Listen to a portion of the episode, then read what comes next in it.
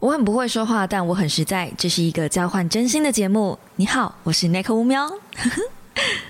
我，兄弟，Hello guys，欢迎来到乌喵的备忘录。星期一的一大早，你还好吗？讲讲，我们又愉快的度过了一个星期，来到了下一个星期的开始了。那么，这是七月份的第。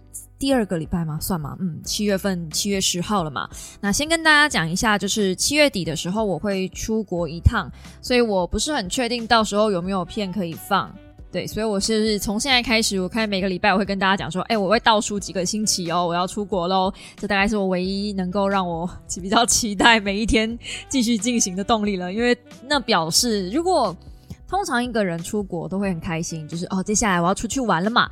没有，就是对于 YouTuber 我们这种接案子的接案仔来说呢，如果你接下来有一个呃，比如说五到七天不能工作，那就意味着这七天的工作量不是往前移就是往后移啊！现在我能够让我就是度日如年，能够支撑我就是继续把这个工作做完的唯一动力，就是跟大家分享前导书籍了啊！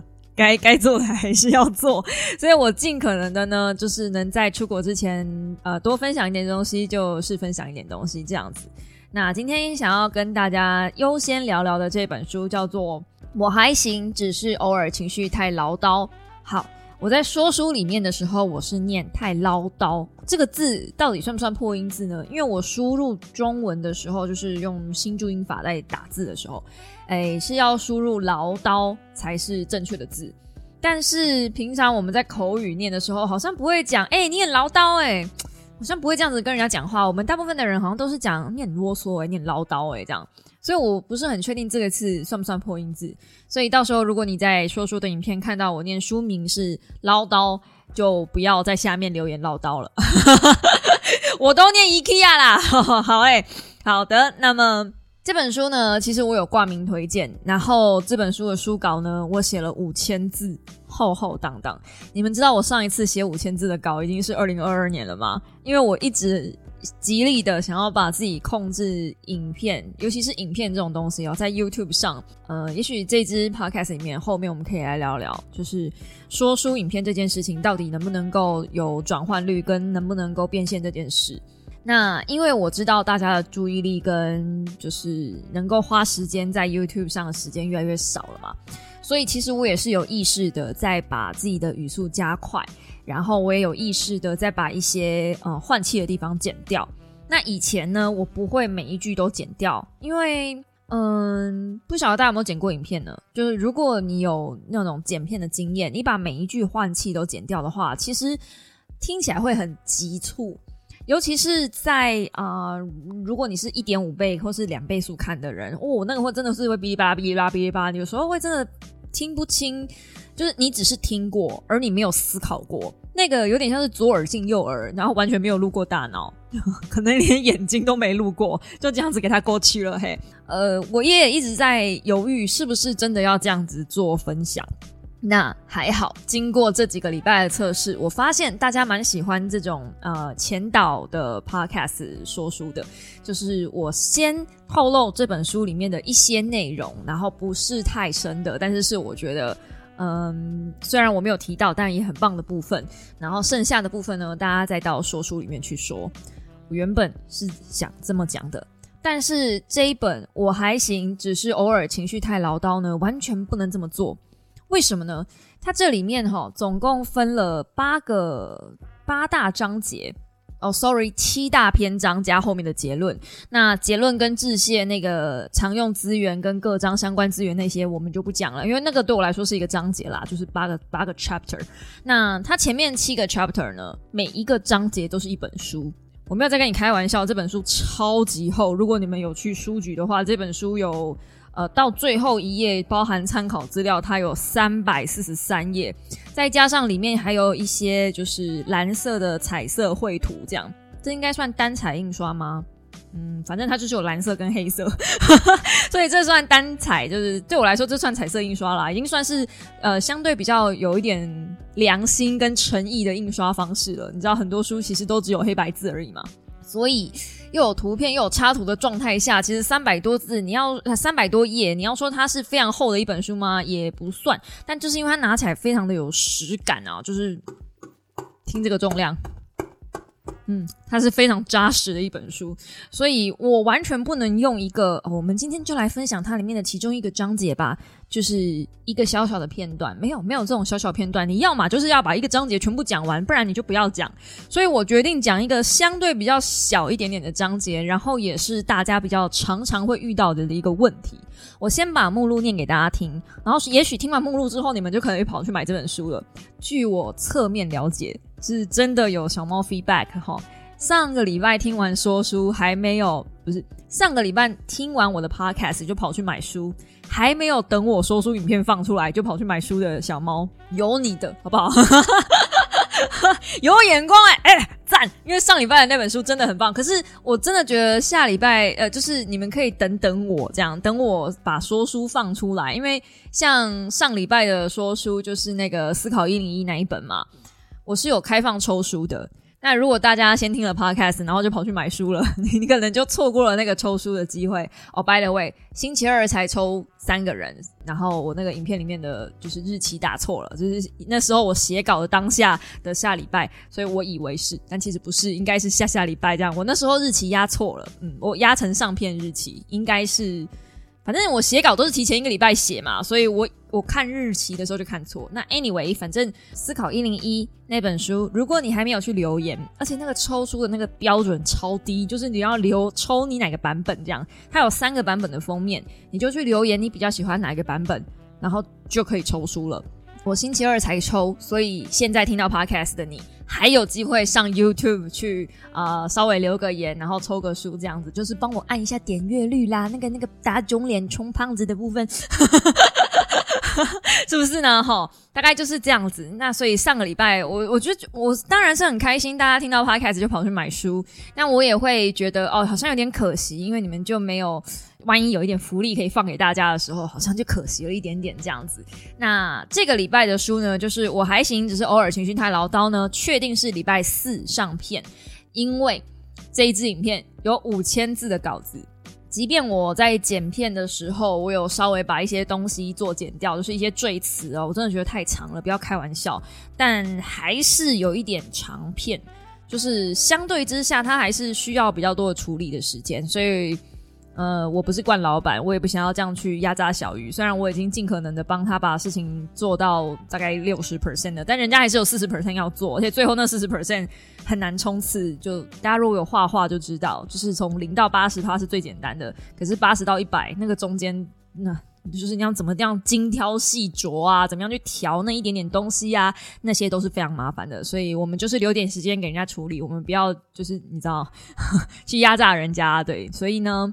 这一次的说书就是礼拜四上，然后就对稍微比较慢一点点，但我好像最近都已经变成礼拜四上了，也许以后礼拜四上说书就是一个常态了，也不一定。我觉得这样好像比较好啦，就是让彼此都有一点喘息的空间，我们大家不要进入一个情绪过劳或者是工作过劳的状态。嗯，以长线来看。好像是比较舒服的一种方式，不然把我们压死了，以后大家没有说书可以看了，是不是？这样也不好嘛，对不对？所以我们就不用急着礼拜二了。那礼拜二就没有东西了，所以也许 maybe 我礼拜二会开个台跟大家聊聊天，这样子。对，反正没东西的时候，我就会开台起来下跪这样。但嗯，也许礼拜二我们又可以来聊聊这本书，I don't know。但今天我们要聊的东西叫做后悔。我还没念目录给大家听，对不对？这本书呢，总共讲七件事：不确定性、比较、愤怒、过劳、完美主义、绝望感跟后悔。然后今天我们 podcast 我们会来聊后悔这件事情，因为我觉得后悔也是蛮多人会去 concern 的一个点吧。那其实，如果你看了目录，你就会知道，嗯，都是我们一般人比较常遇到的问题。那我不提完美主义，是因为我们前阵子已经聊了非常多完美主义的书了，所以我觉得完美主义这个章节我就不多赘述。那我在说书里面呢，就是这个礼拜的说书呢，我会聊比较跟过劳，有没有？都是大家很容易遇到的问题，很爱比较怎么办？然后。就是工作过劳怎么办？觉得心身心灵疲倦怎么办？所以这个礼拜四的说书，请大家务必一定要锁定。那么我们现在来聊聊后悔这件事吧。其实聊到后悔啊，我在分享书里面的章节之前，我会呃，我先跟大家聊聊我关关于后悔我的一些想法，就是嗯，很久很久以前，在我还是小时候的时候，然后我的姨丈，其实我爸并没有呃给我太多的教育上的观念，大部分的时候我是把我姨丈当成我的第二个爸爸，就是他比较常跟我促膝长谈，然后比较常。跟我聊一些人生大事吧，对，可是也其实就是有见面的时候才会啦，他不会没事就打给我，然后抓着我聊，所以严格来说，呃，跟他的见面机会很少。可是每次只要有见面，他就一定会跟我聊一些他最近的人生体悟，可能不是我会有的问题，只是他会嗯把他的人生体悟交给我这样子，可能也是因为我是这个家庭里面嗯唯一一个比较大的女生。就是我们的家族基因太好了，就只有我上面是两个哥哥，下面是两个表弟。然后在我表妹出生之前，我是家里面唯一一个比较呃大的女孩子。我上面没有表姐，下面也没有，就是对。然后我又是我妈唯一的一个小孩，等于是我妈的姐妹里面呃都没有生女儿，只有我一个是女生。可能男生小时候也比较横冲直撞，没有办法安静的听一个教授哦。我姨丈是大学教授，就是他可能就很喜欢讲课还是干嘛的，所以呢，他就没有人愿意听他讲话。然后就看到一个小女生坐在那边看书，有没有比较文静一点，就感觉是可以抓着我唠逼唠叨这样子。所以他很常跟我讲一些话。我印象中他跟我讲过的第一件事情就是，你不要只看到事情的一个面。你要尽可能的去多看，呃，不同的面相。就是沙发，如果只有从正面看，你就只能看到它坐的地方；可是如果你从背面看，它其实就完全没有任何作用。你从旁边看，它可能是一个 L 型之类的。当时我那时候才国小，诶，你是想象一个大学教授跟一个国小的小学生讲这种东西，他有病是不是？可是那时候我，我那时候我真的似懂非懂。当然，我还是记得，就是长大以后，其实你会。就是慢慢的体会到哦，我我姨丈其实是很有智慧的一个人，可能他就是看到当时我妈跟我阿姨在吵架吧，然后两个人的看事情的角度不一样，所以他就有感而发，然后抓着我告诉我哦，你你要怎么想怎么想这样子，可能啦，I don't know。所以他跟我讲的第二件事情就是，你不要做你后悔的事情，你做了事就不要后悔。所以我以前从很小的时候我就知道哦。那我的理解，小学生嘛，还是国中生的理解，就是哦，那所以我做这件事情之前，我要就是下这个决定之前，我一定要确保我不能后悔。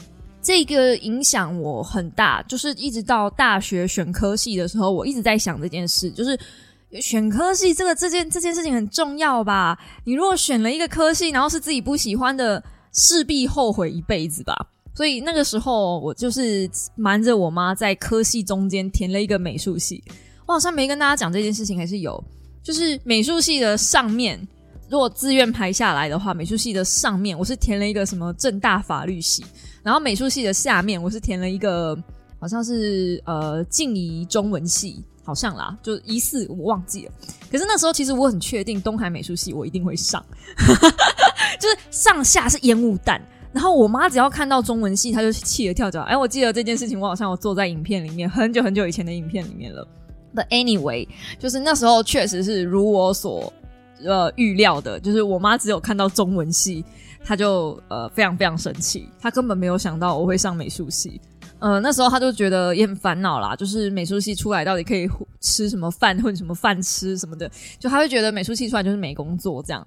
然后，呃，中文系当然也没有好到哪里去啊，就是他就非常非常生气，但至少他生气的缘由就不是因为我填了美术系。我那时候想说，因为美术系他会比中文系更生气，所以我 我把它夹在一个疑似就是没有相对比较不明显的地方哦，老花就有可能没有看到，这样 就就是一个策略，你知道。那个时候，我心里之所以会把美术系填在那个地方，是因为我知道，我如果没有去念那个科系，我一定会后悔。因为我很想念美术系。我高中的时候其实就想填广告科，那时候我不想念高中，那时候我想念高职，我想念广告科，我很想做广告人，我很想去念广告，那平面广告啊，或是商业广告啊都好，我很喜欢去学拍照啊，去学摄影啊，然后有可能的话就是。嗯，反正就尽可能的去跟广告相关的，然后可以跟摄影相关的哦。可能那个时候我就蛮喜欢摄影喽。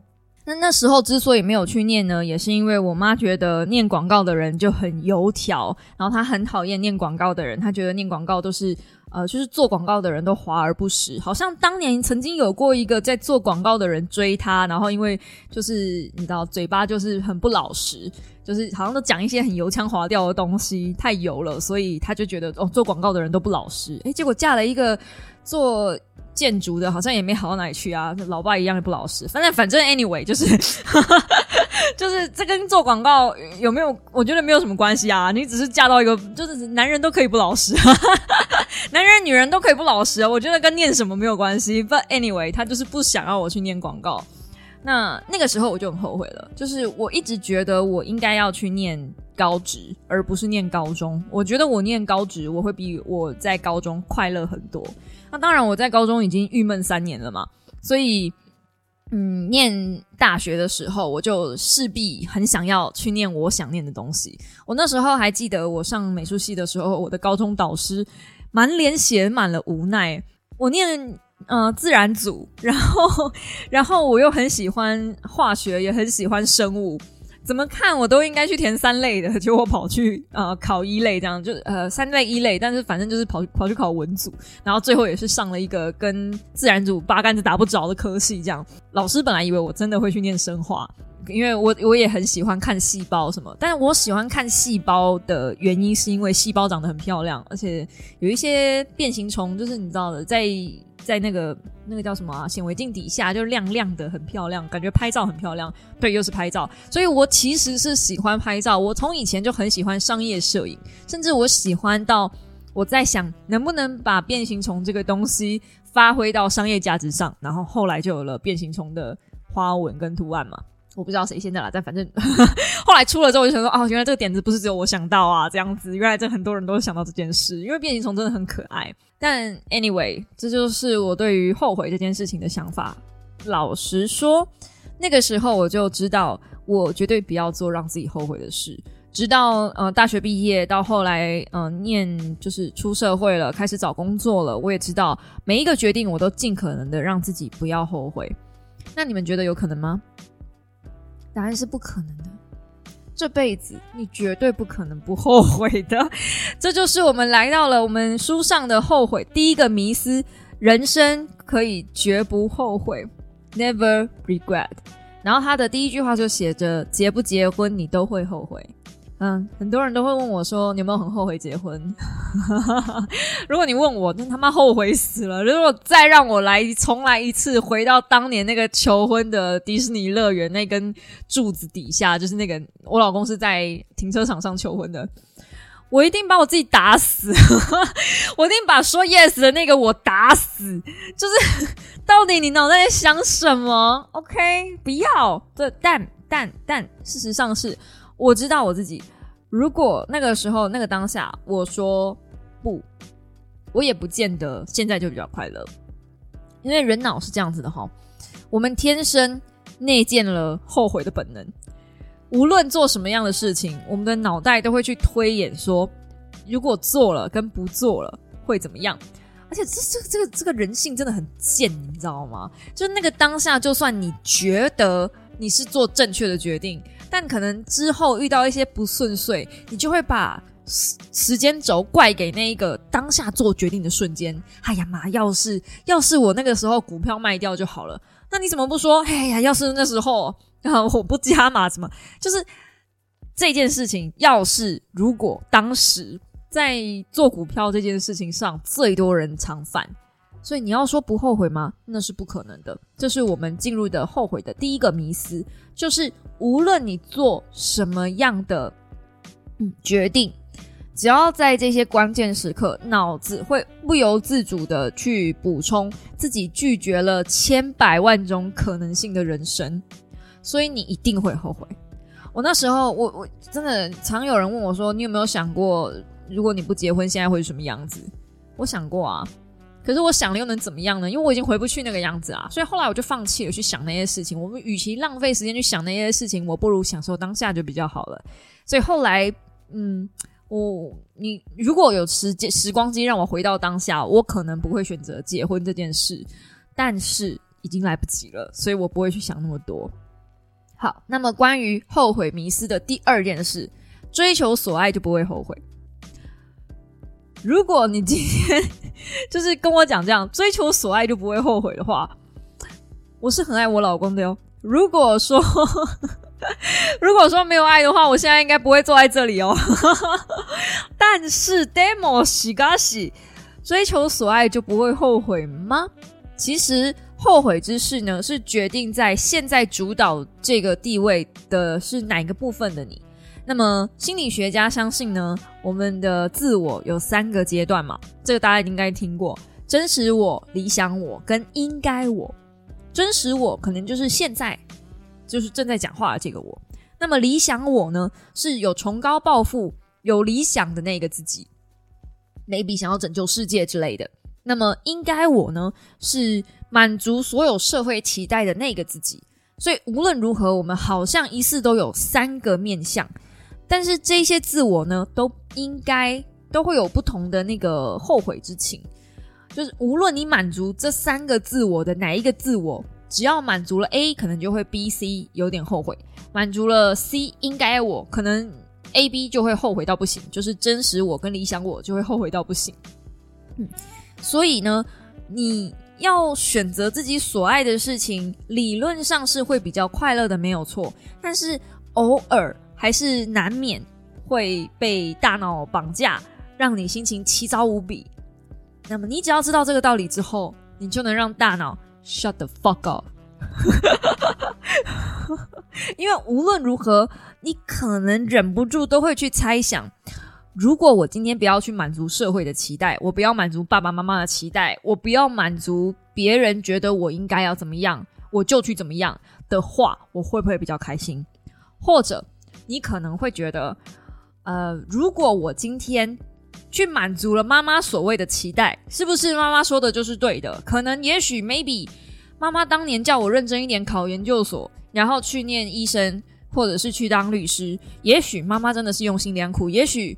那个时候，我认真一点，我现在就不都不要去做这一件事情，因为你大脑一定会去做这种推测，但是这些东西没有任何意义，因为没有时光机，然后就叫大脑闭嘴吧，因为多去想这一些，只是造成你心中的杂音而已。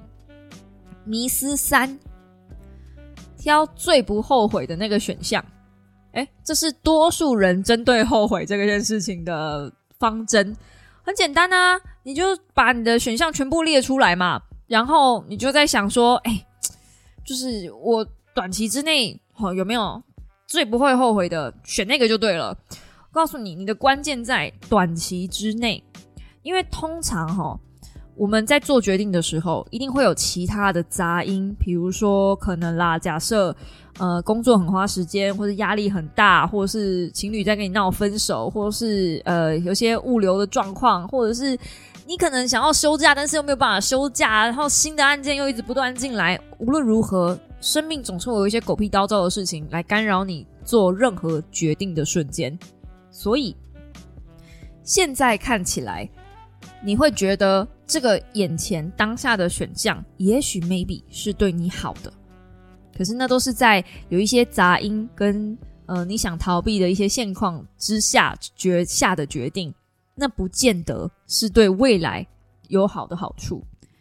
这也是为什么呃常常有一些书告诉大家说，不要在一些心情很糟的时候做一些重大决定，因为那些决定可能短期之内你看起来是没有问题的，但是放到十年后来看，也许它的代价嗯比你想象的大很多。当然，这也有可能是反过来讲，也有可能是你下了这个决定，现在看起来代价很大，但之后好处很多。这件事情通常可以用在延迟享乐，或是嗯，你们知道投资理财上上面。就通常我们现在忍耐一下，到未来了之后会带来比较多的好处。所以，你到底是什么样的决定能够不会后悔呢？没有这种事情，你要相信自己，后悔是一个必然。会发生的事，与其做不要后悔的决定，不如你就放宽心做你想做的决定。因为无论如何你都会后悔。所以当年我姨丈教我的，不要做让你后悔的决定，其实呃反而是给了我枷锁。不晓得他如果现在看到这本书会有什么想法呢？也许下一次我见到他的时候，我可以跟他分享一下这本书上说的东西。那他也有应对方法，就是我喜欢这本书是因为它会提供三个我们常见的迷思，跟后面还有一些应对的方法。所以接下来我要告诉你，那你应该怎么样去面对一个必然会发生的负面情绪，就是后悔。好，你应该要允许自己哀悼不曾选择过的人生。就 so what？我我我也许不结婚是一个很棒的选择，那我允许自己去哀悼我没有选择那个选择，我就不再去想他了。因为当你哀悼了之后，你就嗯，就是 let it go，就是你不会沉浸在哦天哪，我好烂哦，为什么当初没有那样做呢？不会，我不会那样子想，我反而会觉得。哦，那 maybe 就是我没有那样的人生，我没有那样的抉择，没有关系啊。我也许大哭过啊，我什么啊？那我应该要怎么样面对现在这个处境跟状况啊？嗯，也许在那样的后悔的过程中，就是呃，我如果假设今天单身，我可能可以做一些什么样的事情，让我自己现在变得更好？那我现在即便不是单身。我能不能做那些事情让我变得更好呢？或是我有什么替代方案达成我也许后悔没有完成的事情呢？这其实都是可以考虑的事情。就是当下你在后悔的东西，你后悔没做的，或是你后悔已做的这些事情，你就 let it be，让它允许它发生在你的生活中。然后你也许可以允许自己大哭一场，甚至你告诉自己呃对不起等等的。但是你不要放弃任何可能带这一些这些东西带来的一些嗯感受，也许它并不是全部都是正面的，但是如果你没有呃错过那些事情，也许你也不会得到现在所得到的。嗯，好，这是第一个，就是你可以面对后悔这个情绪的的方式。那么第二个呢，就是认识自己正在经历的后悔类型。作者在这边列出了六种后悔的方式。比如说后见之明的后悔，就你已经在当下，你已经找到所有你可以找到的证据，跟呃假设财报好了，就是你已经找到所有的决所有的资料去做最好的决定了，但是还是嗯觉得不够好，这是后见之明。有人说先见之明嘛，所以这是后见之明的后悔，或者是平行时空的后悔。我刚刚举例的结婚未婚，那个就是平行时空的后悔，你已经回不去的那一种，嗯。或者是仓促决定的后悔，你也还没有搞清楚自己在准备好了没，然后你就仓仓促下了决定，或者是拖延太久的后悔啊，像我现在就有一种拖延太久的后悔，为什么拖到一点半了还在录 podcast 哈，到底在干什么东西这样子？或者是不听从直觉的后悔。啊，比如说直觉就告诉我这时候应该抽一单，但是我没钱了，我就不抽，哎，结果我就没有大奖了，这样类似这样，好，不听从直觉的后悔，然后自我毁灭的后悔，就是你做了明明知道这个决定可能是不好的，like 吸毒，全世界都知道吸毒是不好的。但是你还是决定要做了，你只是为了不想要感觉到另外一种情绪，比如说孤单，比如说被拒绝，比如说脆弱，所以你选择了做另外一件事情来逃避，这就是自我毁灭的后悔。那么，如果是呃后见之明跟平行时空的后悔呢？最好的策略大概就是转移注意力，就反正这些事情你已经已经木已成舟了。你再去看那些事情是没有用的，所以与其是这样子，你不如不要去看它了，就是不要再带那种有色有色滤镜去看这两个后悔了，就往前看吧。但是如果是后面四种后悔，比如说仓促决定啊、拖延太久啊、不听从直觉啊，甚至是自我毁灭啊，那你最好花一点时间分析一下自己的心情，以便修正后续的行为，因为后见之明。主要的原因是导致你现在的选择是无法预料的状况，所以你会如果很常常说早知道当初哈我就哈，那你现在就是在经历后见之明，这个很常发生在股市里面，韭菜最常说的一句话嘿，所以不要早知道当初了，因为没有人知道啊，没有人知道，嗯，那么。呃，应对方针呢，后见之明的应对方针呢，你可以问自己下列这几个问题：就是当初我有没有可能预料这个状况？当初得到的资讯是不完整的吗？或是当下的情况不明，因此我做出的决定是合理的吗？我是否愿意承认，即便是即便是优异的决策，还是有可能导致不能怪罪我的结果呢？嗯，这就是针对后见之明的一个呃解方。那平行时空的后悔呢？就是，唉。你怎么知道呢？你也许因为你现在坐在这里，所以你你觉得那边的人生可能很不错。其实有太多太多的小说或是电影在讲这个东西了。就是我觉得我现在人生很棒，但也许另外那个人生也不错啊，这样子。所以当你陷入在这种想象不同人生的情绪纠结中呢，有可能有很大的几率去过度美化一切的细节。比如说，万一我真的恢复单身，或是我当初根本就没有结婚，那也许我到现在真的就没有结婚了。也许我遇不到一个真的很契合的人。虽然现在这个好像也没，但至少就是我跟 D A 的呃兴趣是相同的嘛，有一点点啦，just a little but still 一点点啦。对，你怎么知道呢？因为我过度美化，因为因为现在的一些焦虑跟遭遇，所以你会过度美化另外一边没有发生的事情，所以呢。就不需要啦，那就是啊，没有必要，因为你还是可以选择让你这边的选择，就是你现在当下的选择，成为最独一无二的。你可以发掘你的人生，发掘你现在的人生是有哪个地方，也许会呃比那个你没选择的选择做出更好的决定。这样会不会有点抽象呢？就是不要老是看自己不好的，然后去比别一个比别人好的，类似像这种感觉吧。好，那么接着呢，仓促决定的后悔啊，仓促决定的后悔的应对方针，你首先要了解的是，如果我有呃，如果我有什么样的情况是会让我这么焦急的，就当初做这个决定，我有什么样的感觉？当时人生中发生了什么事情，让我把这个谨慎发抛居脑后？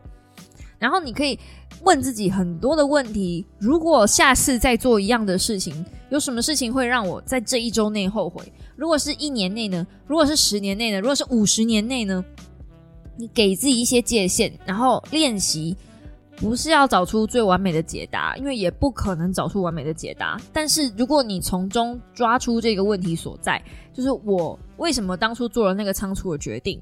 那我会在几天后，或是几个月后？感到后悔，这个仓促的决定让我造成什么样的事情？我们终究是要避免这个仓促的决定一而再、再而三的发生，导致后悔这件事情不断发生嘛？所以，我们其实最后要练习的是，不要让自己常常做这种仓促决定。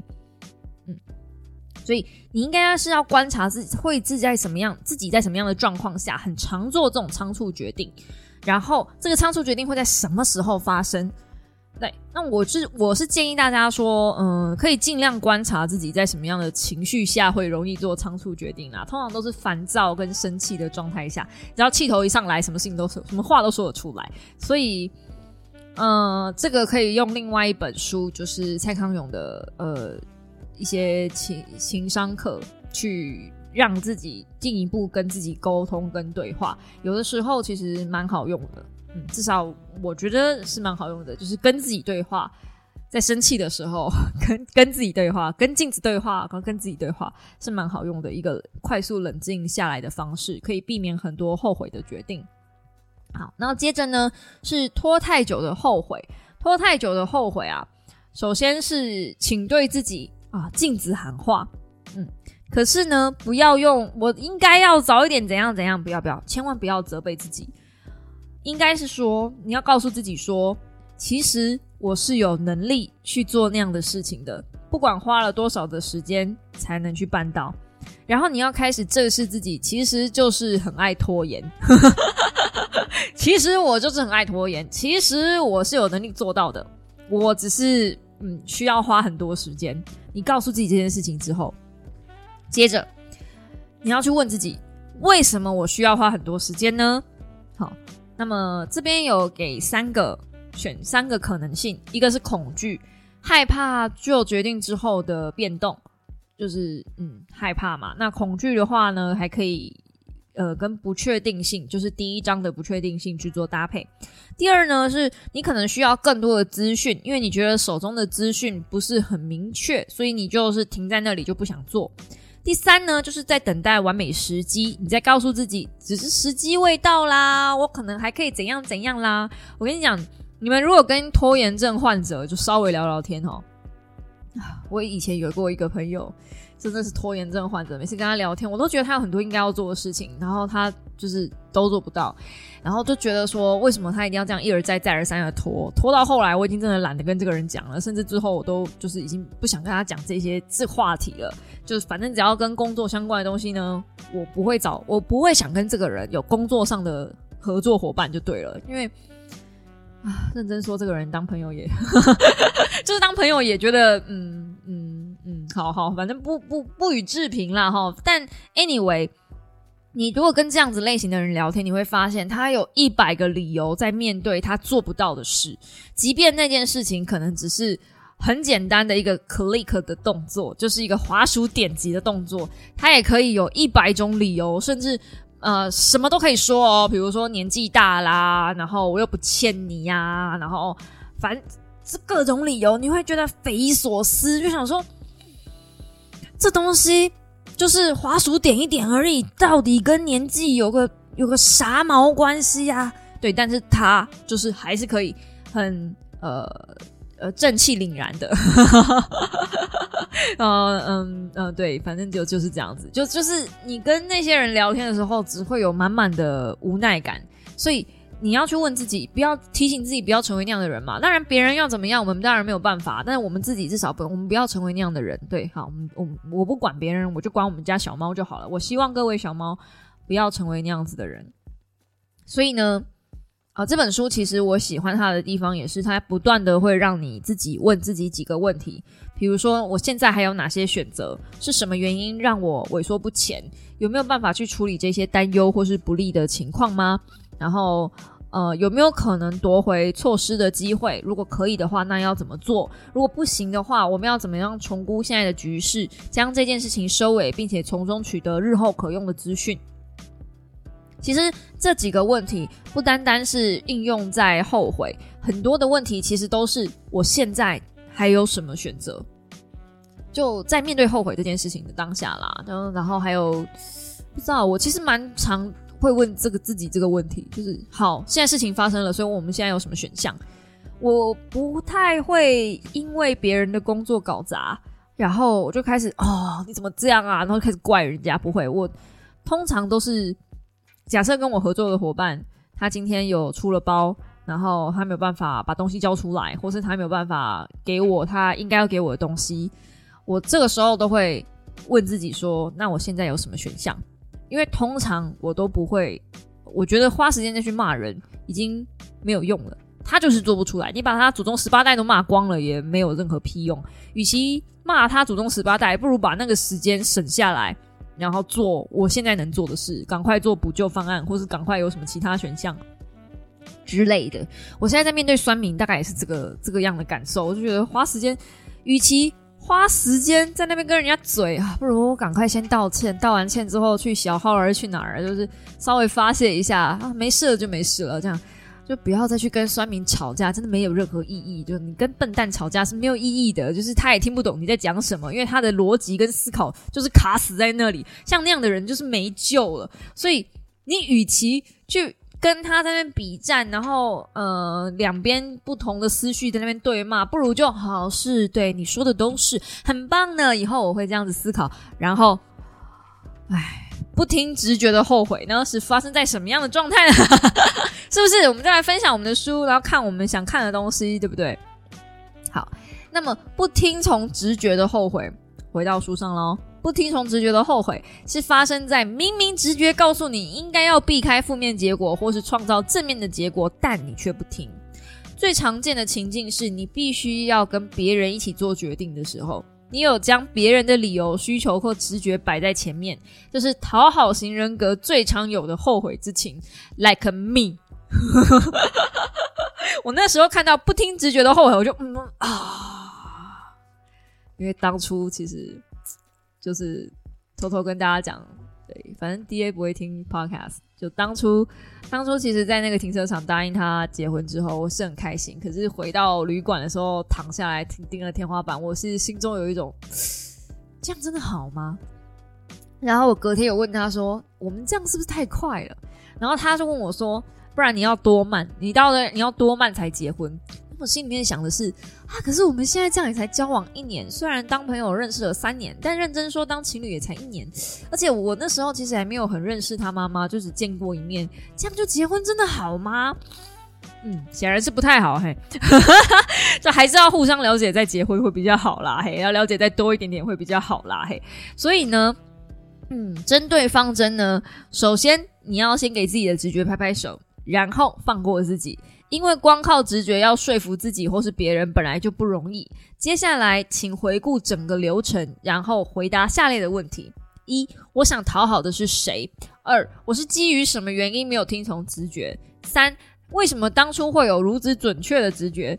四，以后要怎么样做才能倾听并遵从直觉？哦，我跟你们说，我现在真的超级相信我的直觉的。现在我 I don't fucking care 别人怎么讲，我现在只要直觉要我做什么事情，我就会去做。我现在呢，真的进步超多，不是那种嘴上说的进步。我跟你们讲，我这个月买了很多衣服。好了，没有到很多，讲很多有点夸张，但是我买了三件的衣服，三三件不同网拍的品牌。我刚刚收到其中一件，但是我要把它退回去了。Mini Manners 的就没有想象中的好，But anyway，至少我买了，好不好？我买了。嗯，如果你没有一直听我的 Podcast，应该会知道，这对一个呃铁公鸡还有金钱焦虑的人来说是非常非常嗯严重的，或是一一件大事。这样就是我居然买了衣服，而且我也。买了记忆卡，然后还有要准备抽礼物送给小猫们的小礼物，这样子我都买了。然后我这次还换了去日本，我还换了两千块美金，两千块美金就是嗯两二十八万二十八万的日币哦。我准准备去日本全部花掉。我跟你们讲，我跟你们讲，真的我进步超级多，真的不是在跟你们开玩笑，我真的有在学会对自己好一点。这是直觉告诉我的，我应该要对自己好一点。嗯哼，好的。那么在问自己这样子的问题之后呢，就是尽量不要让懊悔变成怨恨。其实我们最常在做的事情就是不要让不要让懊悔变怨恨嘛。怨恨是一个非常可怕的一种情绪，所以不要让懊悔变成怨恨。那么接着下来最后一个就是自我毁灭的懊悔了。自我毁灭的懊悔其实蛮容易会变成怨恨的，这样，嗯，对，因为他其实某种程度上来说，他是带着愤恨或是逃避在呃处理的一种后悔方式嘛。所以呢，嗯，他这边有提供一个表格，但是我可能没有办法在这边分享给大家，我也许会用 IG 贴文的方式分享给大家。当然，你们听到这里的时候，显然这篇贴文应该是还没生出来，因为我。就是还在思考要怎么样分享，把这表格做更好的整理给大家。那基本上，通常都是发生了一件事情，然后后悔自己做过的事，后悔自己没去做过的事，它会有两个分线。那接着就会问自己，有办法修补吗？现在去做还来得及吗？如果它是有办法修补的，那我们就试着去做修补嘛。如果它不能去修补的话，那么下次就改进嘛。那如果说现在去做还来得及的话，我们就想办法去做啊。那如果呃现在做已经来不及了，那你可以原谅自己吗？就是这个呃自我毁灭的后懊悔，你可以原谅自己吗？我觉得这个可以原谅自己吗？是一个很大的问题。但是他就写了一个可就过去了。其实很多人卡在懊悔，是因为不能原谅。无论是不能原谅自己，或是不能原谅某个人，或是不能原谅当初做的决定，大部分都是不能原谅自己。但事实上，如果你在面对懊悔的情绪，应该都是要想办法对自己宽容一些。请对自己宽容吧，因为我们都是人而已。无论是网红、创作人、KOL，再知名的人士，或是再无名的小卒，大家都是人，大家都会做错事。所以，请对自己宽容一点吧。我们可以回避那一些我们不想要面对的人，但是我们总不可能回避自己。你一天要跟自己相处二十四小时，接下来估计还有九十年。嗯所以你如果不原谅自己，难道你要一辈子活在悔恨当中吗？这是不可能的嘛。嗯，接着呢，第三步，提醒自己拥有的事物，就是通常哈，你只看自己没有的，跟你自己多想拥有的那个幸福感是不一样的。所以你可以看自己已经拥有了多少东西，跟你多想自己拥有的东西，就是就是你你嗯，我要怎么讲呢？你要多看你自己已经拥有的东西，你的幸福感才会比较多。我很不喜欢那句话，但是就是吴宗宪讲的那个，你要懂得满足，你要懂得知足。但确实比较容易知足的人，幸福感是比较高的。呃，这实话，就是毕竟他嗯相对比较无欲无求。但是我会觉得，太容易满足的人，也太容易无欲无求的人，会相对比较没有事业心，跟比较没有动力去追求更多的事情。所以我觉得他是一个。有点像是平衡跷跷平衡木的那种感觉，就是一个跷跷板的感觉。你有过过都不好，是太过容易满足不好，可是太不容易满足也不好。所以你要抓抓准在一个平衡线上，然后找到一个你最舒服的平衡点，那个点就是你的幸福的 point 点。嗯，我可以告诉你们，我现在是将近在那个平衡线上，将近 almost。我还是有想要的东西，但是我明白那些东西，我慢慢可以理解那些东西不是我人生的必要性，就是我没有那些东西，我也可以活得很好。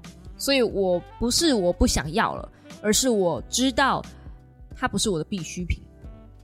那你把这些呃，当然是物质可以这样处理啦，就是你把这些物质的欲望放下之后，其实人生很容易很幸福。知道我现在只要吃到好吃的东西，我就会觉得很幸福。想到可以去吃大餐啊，想到可以去走一走啊，我就会觉得很幸福。甚至我呃十二号我要去剪头发，我想到我可以换新发型啊，我就很兴奋很开心。它就是一种变得很容易体会到开心，体会到生活中的。那种你要讲小确幸吗？但我也觉得那不是小确幸，因为小确幸比较像是稍纵即逝的感觉。但我觉得我现在感觉又更像是我能够把所有的开心的能量转换到蛮高的地方，并且我不会，我做到意义上真正的就是就是去包容后悔，而不是呃不会后悔，我还是会后悔，可是我包容后悔发生在我身上。不晓得这样会不会太抽象哦？没有分，所以你们就知道为什么这个后悔这一个单元没有分享在说书里面，因为它真的有点抽象，它需要比较多的字数，然后去陈述这些画面。我已经尽可能的详细了，它其实蛮多东西都是要有体会过跟感悟过的那种感觉。那你可以把早知道换成那如果，就是。早知道我就怎样怎样了，你可以换成那如果我怎样怎样的呢？这样，或者是哎呀，我就错过了那个机会了，那我们现在可以怎么做呢？或者是我犯错了，我非常后悔，那么现在我就知道什么事情我不该做了。所以就算是犯错，你也可以知道说，哦，我从错误里面学得了经验，它不会是一个让你懊悔的经验，它会是一个。嗯，如果我没有做过这件事情，我根本就不会知道这件事情不能做。类似像这样，嗯，那像应该也蛮多人知道，就是《猫咪大战争》的那个账号啊。我之所以会，之所以那个账号会不见，就是因为呃，有小猫，那算小猫吗？反正就是那时候有几个呃比较坏心眼的人盗了我的账号嘛。那也是因为我先把呃。就是盗账号的那个码放在荧幕上面，我说我没有码掉，因为那时候在录影的当下比较不方便，所以我就直接就是就是放在影片里面。那那是一百只里面的一只，其中一只，所以他真的有心去找，也蛮有心的啦。然后同时是四个人盗我的账号，所以而且那四个人都是国中生，所以嗯，如果我早知道，也许我不会这么做。嗯，那那如果我不这么做？我现在在替换哦。那如果我不这么做，其实我就不太可能做说书了。也许我现在还是游戏实况组，也许在座的各位都不会遇到我，所以我错过了呃做游戏实况组的机会。那现在可以怎么做呢？我还是可以做游戏实况组，但是我有更多的可能性啊。所以虽然我犯了错，我知道以后在做游戏实况的时候，不要把自己的个资随便暴露在影片里面。所以我现在非常保护我自己的个资。那如果没有那时候的经验，我现在我可能损失的更大。毕竟那个时候我还只是五万订阅的游戏实况组而已。那时候我丢掉的不过就是一个游戏账号。如果今天我没有那个经验，我丢掉的可能是更对我来说更重要的东西。For example, like 我现在的平台，怎么说呢？也许，也许我做继续做这个游戏下去，我也许也也已经不是我现在的我了。但确实，我不做那个游戏，我也不可能是现在的我。诶，这逻辑对吗？我如果不做那个游戏的话，我也不可能就是对，反正反正你们懂的意思。夜深，就大家知道吗？就是如果我不做那个游戏的话啊，好了好了，逻辑啊逻辑啊逻辑死去。OK，好的，最后一点给大家关于悔恨，就是后悔这件事情的建议是：记得悔意迟早会消去或是淡去。虽然你心中现在可能满满的悔恨，或是满满的后悔，但别忘记这种感受有一天会淡掉。我们会，我们往往会低估自己适应新环境和善用手上既有的资源与所处的环境能力。嗯，他说，嗯，曾经有人以为后悔这种感觉永远都不会离去，但是现在他发现，经历了时间之后。完全取决于，就是悔恨的存在时间长短，完全取决于这个人要沉溺了多久。是你是你可以冥顽不灵哦，明明应该继续前进的，珍惜所有，却紧抓着那一些，如果可能不放。这就是最后给大家的建议，就是不要沉溺于那个东西太久。你越抓着这些东西抓的越紧，其实说真的，你越走不出来。虽然悔恨会跟着时间慢慢淡去，但是它需要你放下。嗯，所以我很推荐大家去看《闪电侠》，听说那部票房爆炸，就是因为那个男主角发生戏外发生太多的绯呃丑闻。但是，嗯，我真的觉得《闪电侠》那部片拍的很好，关于后悔，关于放不下，然后到最后放下的过程。就是拍的非常非常好，一个人会怎么样经历悔恨、放不下跟执着，然后到最后决定放下了的那个过程，就是那部电影所呈现的。就我觉得它不光光是一部超级英雄电影，那嗯，我亲眼就见证过我自己的家人如何放不下，那个放不下的过程是非常可怕的，而且他的放不下是折磨自己，他所有怨对的对象都过得好好的。然后过得滋润，之滋润呐，就每天都爽完。所以我就是因为看着我的家人那样子，嗯，过得相对的比较抑郁一点，我就让我自己，我就告诉我自己，我不要过那样的人生，我不要呃整天把怨怼放在心上，我我不要，就是呃我我可以过一个不一样的家庭生活，但是我也不要让自己沉溺在那种。啊，小情小爱吗？反正就是爱不到他参戏那种感觉，我就不想要让自己沉溺在那个里那个里面，那太惨了，那不太适合我。对，好，那么最后我答应大家要来聊聊，呃，说书这件事情有没有办法赚钱嘛？其实也是这个礼拜想要跟大家聊的啦，就关于说书这件事情，不知道大家有没有看到，呃，囧囧，要叫囧囧吧。囧大，他前阵子拍一个月前拍的说书，就是他嗯呃，在他的频道上讲说说书的影片很难有转换率啊，然后也是希望大家去支持他，支持一下他啦，然后希望大家包容一下他的影片，就是可能会多方尝试，可能会有不同的东西啊。但我觉得他现在的点阅还是很好啊，那至少他点阅是比我还好的，就是以 YouTube 的观看数。据来说，它的数据算是目前还算漂亮的。当然，因为他的频道不断的重启的关系嘛，所以他现在是两万多的订阅。那以两万多订阅，然后每一支影片都基本上还有一万多到两万多的这种观看，等于基本上就是订阅他的人都有看呢。这个是一个很漂亮的数据。其实这很难呢。你们如果最近去看黑羽的频道的话，我这几天才看吧。黑羽他是呃日更型，就是。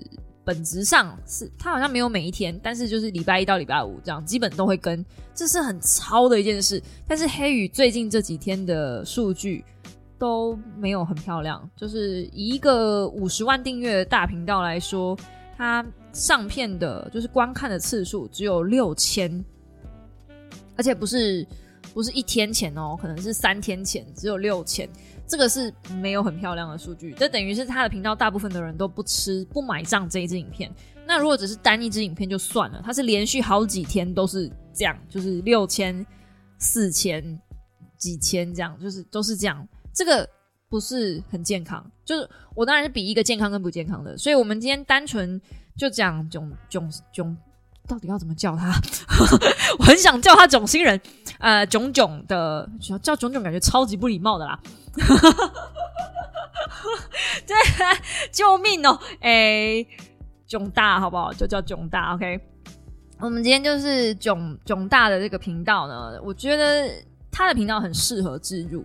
可是他说做说书不能置入这件事情，我真的要打一个很大的问号哎，因为说书怎么会不能置入呢？说书是最适合置入各种东西的类型啊！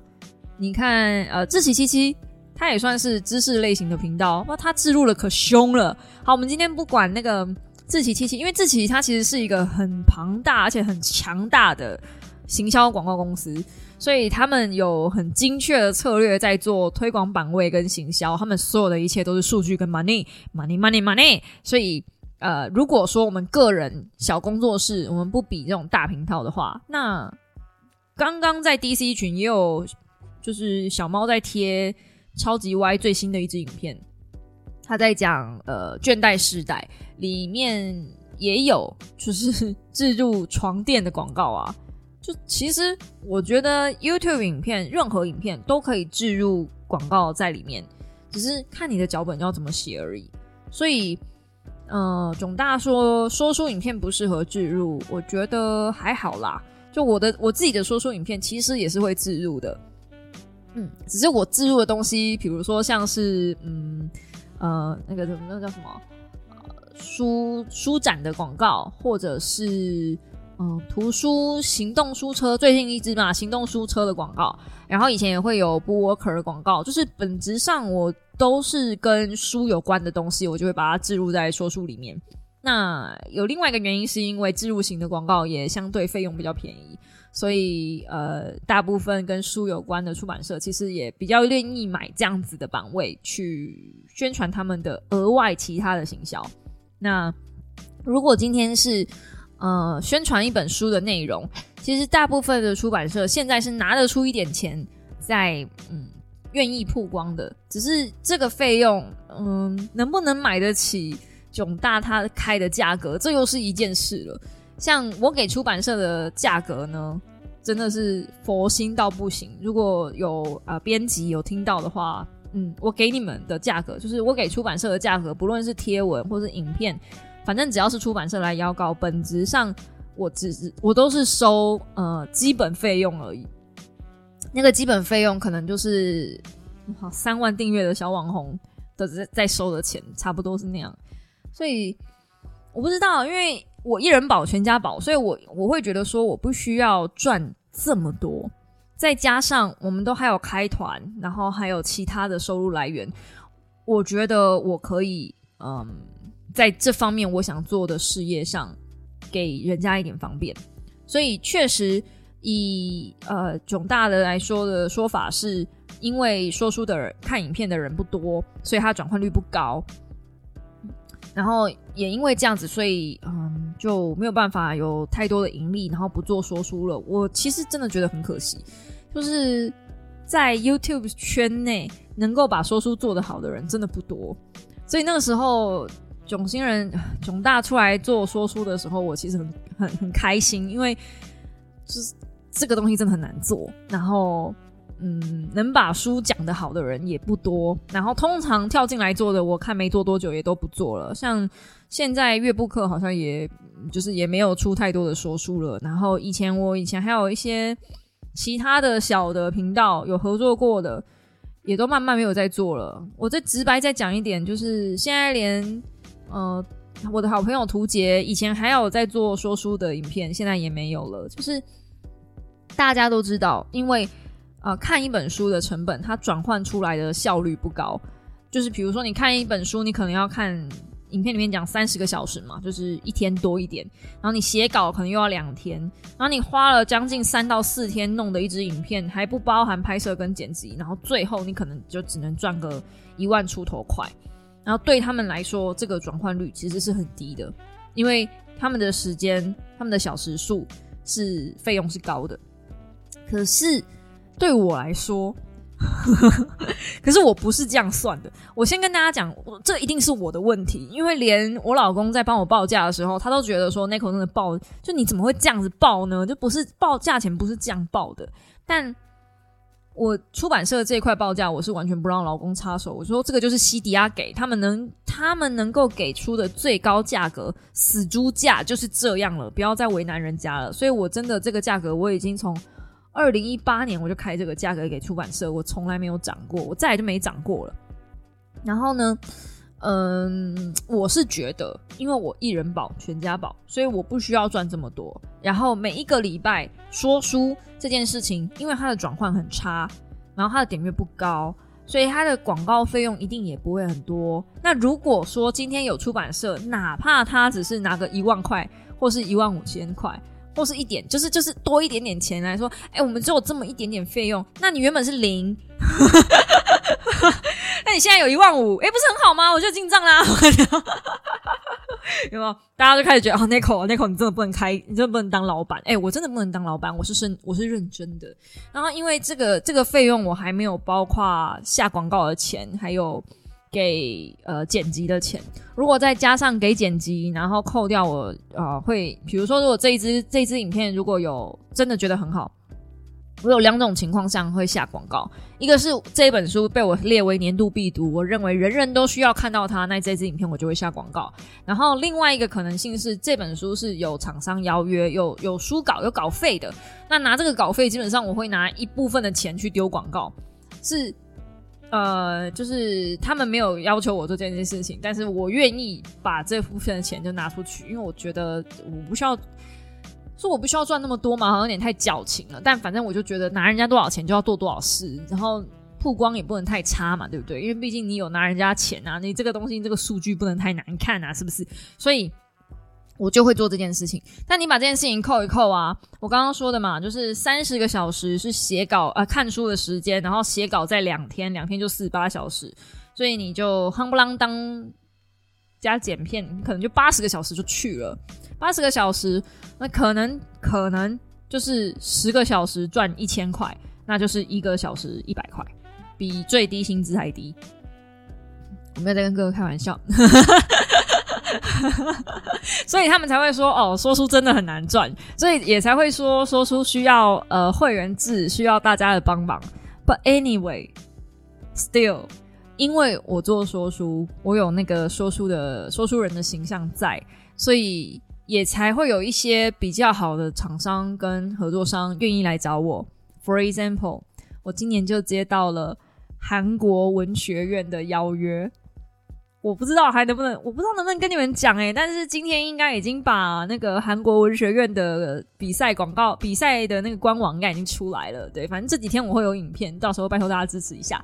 但接到韩国文学院的，韩国文学院的，韩国，我那时候看到韩国文学院的邀约，我真的是，我内心尖叫，就是有一种，我靠，国家级肯定，但。我知道我追求的就是这个，就是因为我追求的是这个，所以我在赚钱这件事情上，我没有真的很上心。有些人要的是名，有些人要的是利。那我觉得，其实你把名这件事情经营的好，我一直觉得是这样。你把名经营的好，利会自然跟上来。这也是为什么。我因为我名称就是名声就在那边，所以有一些很烂的呃商品的品牌商，就是他自己也知道他东西可能没有很好，他也不敢来找我开团。有些东西我看了就知道这东西没有怎么样，我也不会跟他结。然后我就算收了，我也会跟他讲说你这东西不好用，我不要开团。就是我连团购都会这么挑剔，所以怎么讲呢？就是好像有点扯远了，但我只是要讲，我我要说的是，对说书这说书这个本身，这个影片本身确实是没有太多的利处可以占，但是说书这件事情的好处，它的。后续效应，它就跟时间复利一样。当我相信，当我累积了足够多的好名声，当小猫们都知道 Nico 就是以 real true，就是真实体验感受这件事情，在在说服大家，就是在一片嗯大家这么假装伪装的状态下，Nico 还可以素颜开直播这样子的人，嗯，在这样子的状态下，是一个这样子的人，我们可以相信他。这样子的名声，然后厂商也知道说，哦，这个这个 KOL 不能糊弄，不是拿钱就可以好打发的人的状态下，我觉得我能够接到更多来自国家的肯定，来自出版社的邀约，来自不知道各大的出版通路吗？或者是更多文学品牌吗？或者是嗯，就就。说书这件事情也许不能带给我什么好处，可是它延伸出来的好处，留下来的名声，还有你们认识我的样子，我觉得它通通都是值得的。所以阅读这件事情，我会持续不断的推广下去，哪怕就是我一个小时赚一百块也没有关系，或者是 Podcast，你们是完全我在这边录了一个小时了，完全没有任何费用的状态下，我觉得也没有关系，因为。你们是值得的，因为我是值得的，因为这件事情是值得的，值得一个人，嗯，不需要太有钱的去维持基本生计的去把它做好，我认为是这样的，嗯，当然这是我认为的啦，就就就，嗯，还是要需要大家稍微支持一下，就是各种哎观看啊，或者是点阅什么的。那最后再小小的宣传一下，就是呃上个礼拜的思考一零一抽书，礼拜二就会抽出来喽。然后呢，哎，这个我还行，只是偶尔情绪太唠叨呢，是星期四上片，嗯，所以请大家就是务必要锁定 YouTube 频道啦，那拜托拜托。然后现在正在团购的那个呃绿星，对。你们听到的当下呢，应该已经快收团了，但我已经买两百支去了，所以我也不确定这个滤芯这件事情还需不需要大家的支持。这样，因为通常我只要开过第二次或甚至开第三次的团，都是这种抱团的状态，然后随随便便都可以卖个十万这样子。就已经轻轻松松就已经八万多了，这样我也没有刻意宣传，我只能跟大家讲说，滤芯这个东西，如果你还没买的话，你根本不知道你平常在用什么很脏的水在洗自己的身体，跟洗自己的头发，洗自己的头皮，对，然后就 就就就哎，这我也不。刻意宣传太多，反正如果你真的想了解的话，就我放在影片下面，就是我不是影片下面，我放在 podcast 下面有个链接，有个 link，你可以自己点进去看。我也不是强迫大家要买什么，我只是告诉你说，很多人都是十二支、十二支的买。我现在至少收到三个人跟我讲说，我一口气买了十二支，我心里面想说，你们真的很懂我哎，因为我大概半年才开一次旅行。因为我自己还有的话，我就不会开。我开团呢，最主要的目的是我要补货。这件事情我应该很很常跟大家讲了，我不是要来赚大家的钱，是因为我要补货。这东西如果我不用，我就不会开。对，然后通常家电类的东西我只会开一次，因为家电类我不需要补货。有没有很直白？就是这样，我没有来赚你们的钱，是因为我要补货。那你们就是顺便，小猫比较像是我一个谈判的。的的的的筹码这样子，我可以跟厂商讲说，哎，我这边有很多人要买哦，其实是我要买这样，我可以拿到比较漂亮的价钱，那你们就可以跟着我一起享福嘛，所以 why not？然后，嗯，至于这个滤芯洗澡的好处嘛，我可以套用借用我朋友的一句话，他是过敏性的皮肤，然后他说他洗完之后呢，他觉得他的皮肤不会干涩，对，就这样。那我自己是觉得我洗完之后是真的不会干涩啦。对，就但但我因为我已经常年都在用了，所以。呃，你要我比较 before after，我已经忘记 before 是什么样子了。我一直都处在 after。我从开了这一团之后呢，从第一次用之后呢，我一直都在 after。我没有办法告诉你 before，我没有办法告诉你这滤芯多好，因为我一直在享受它的好，它的好对我来说是习以为常了，就就这样，就这么好，这样。嗯，所以有详细的资料，大家就去看官网上面的介绍吧，上面说的都是真的。好啦，那就嗯。我们就下个星期一同一时间五秒备忘录再见喽！大家早安，拜拜呀。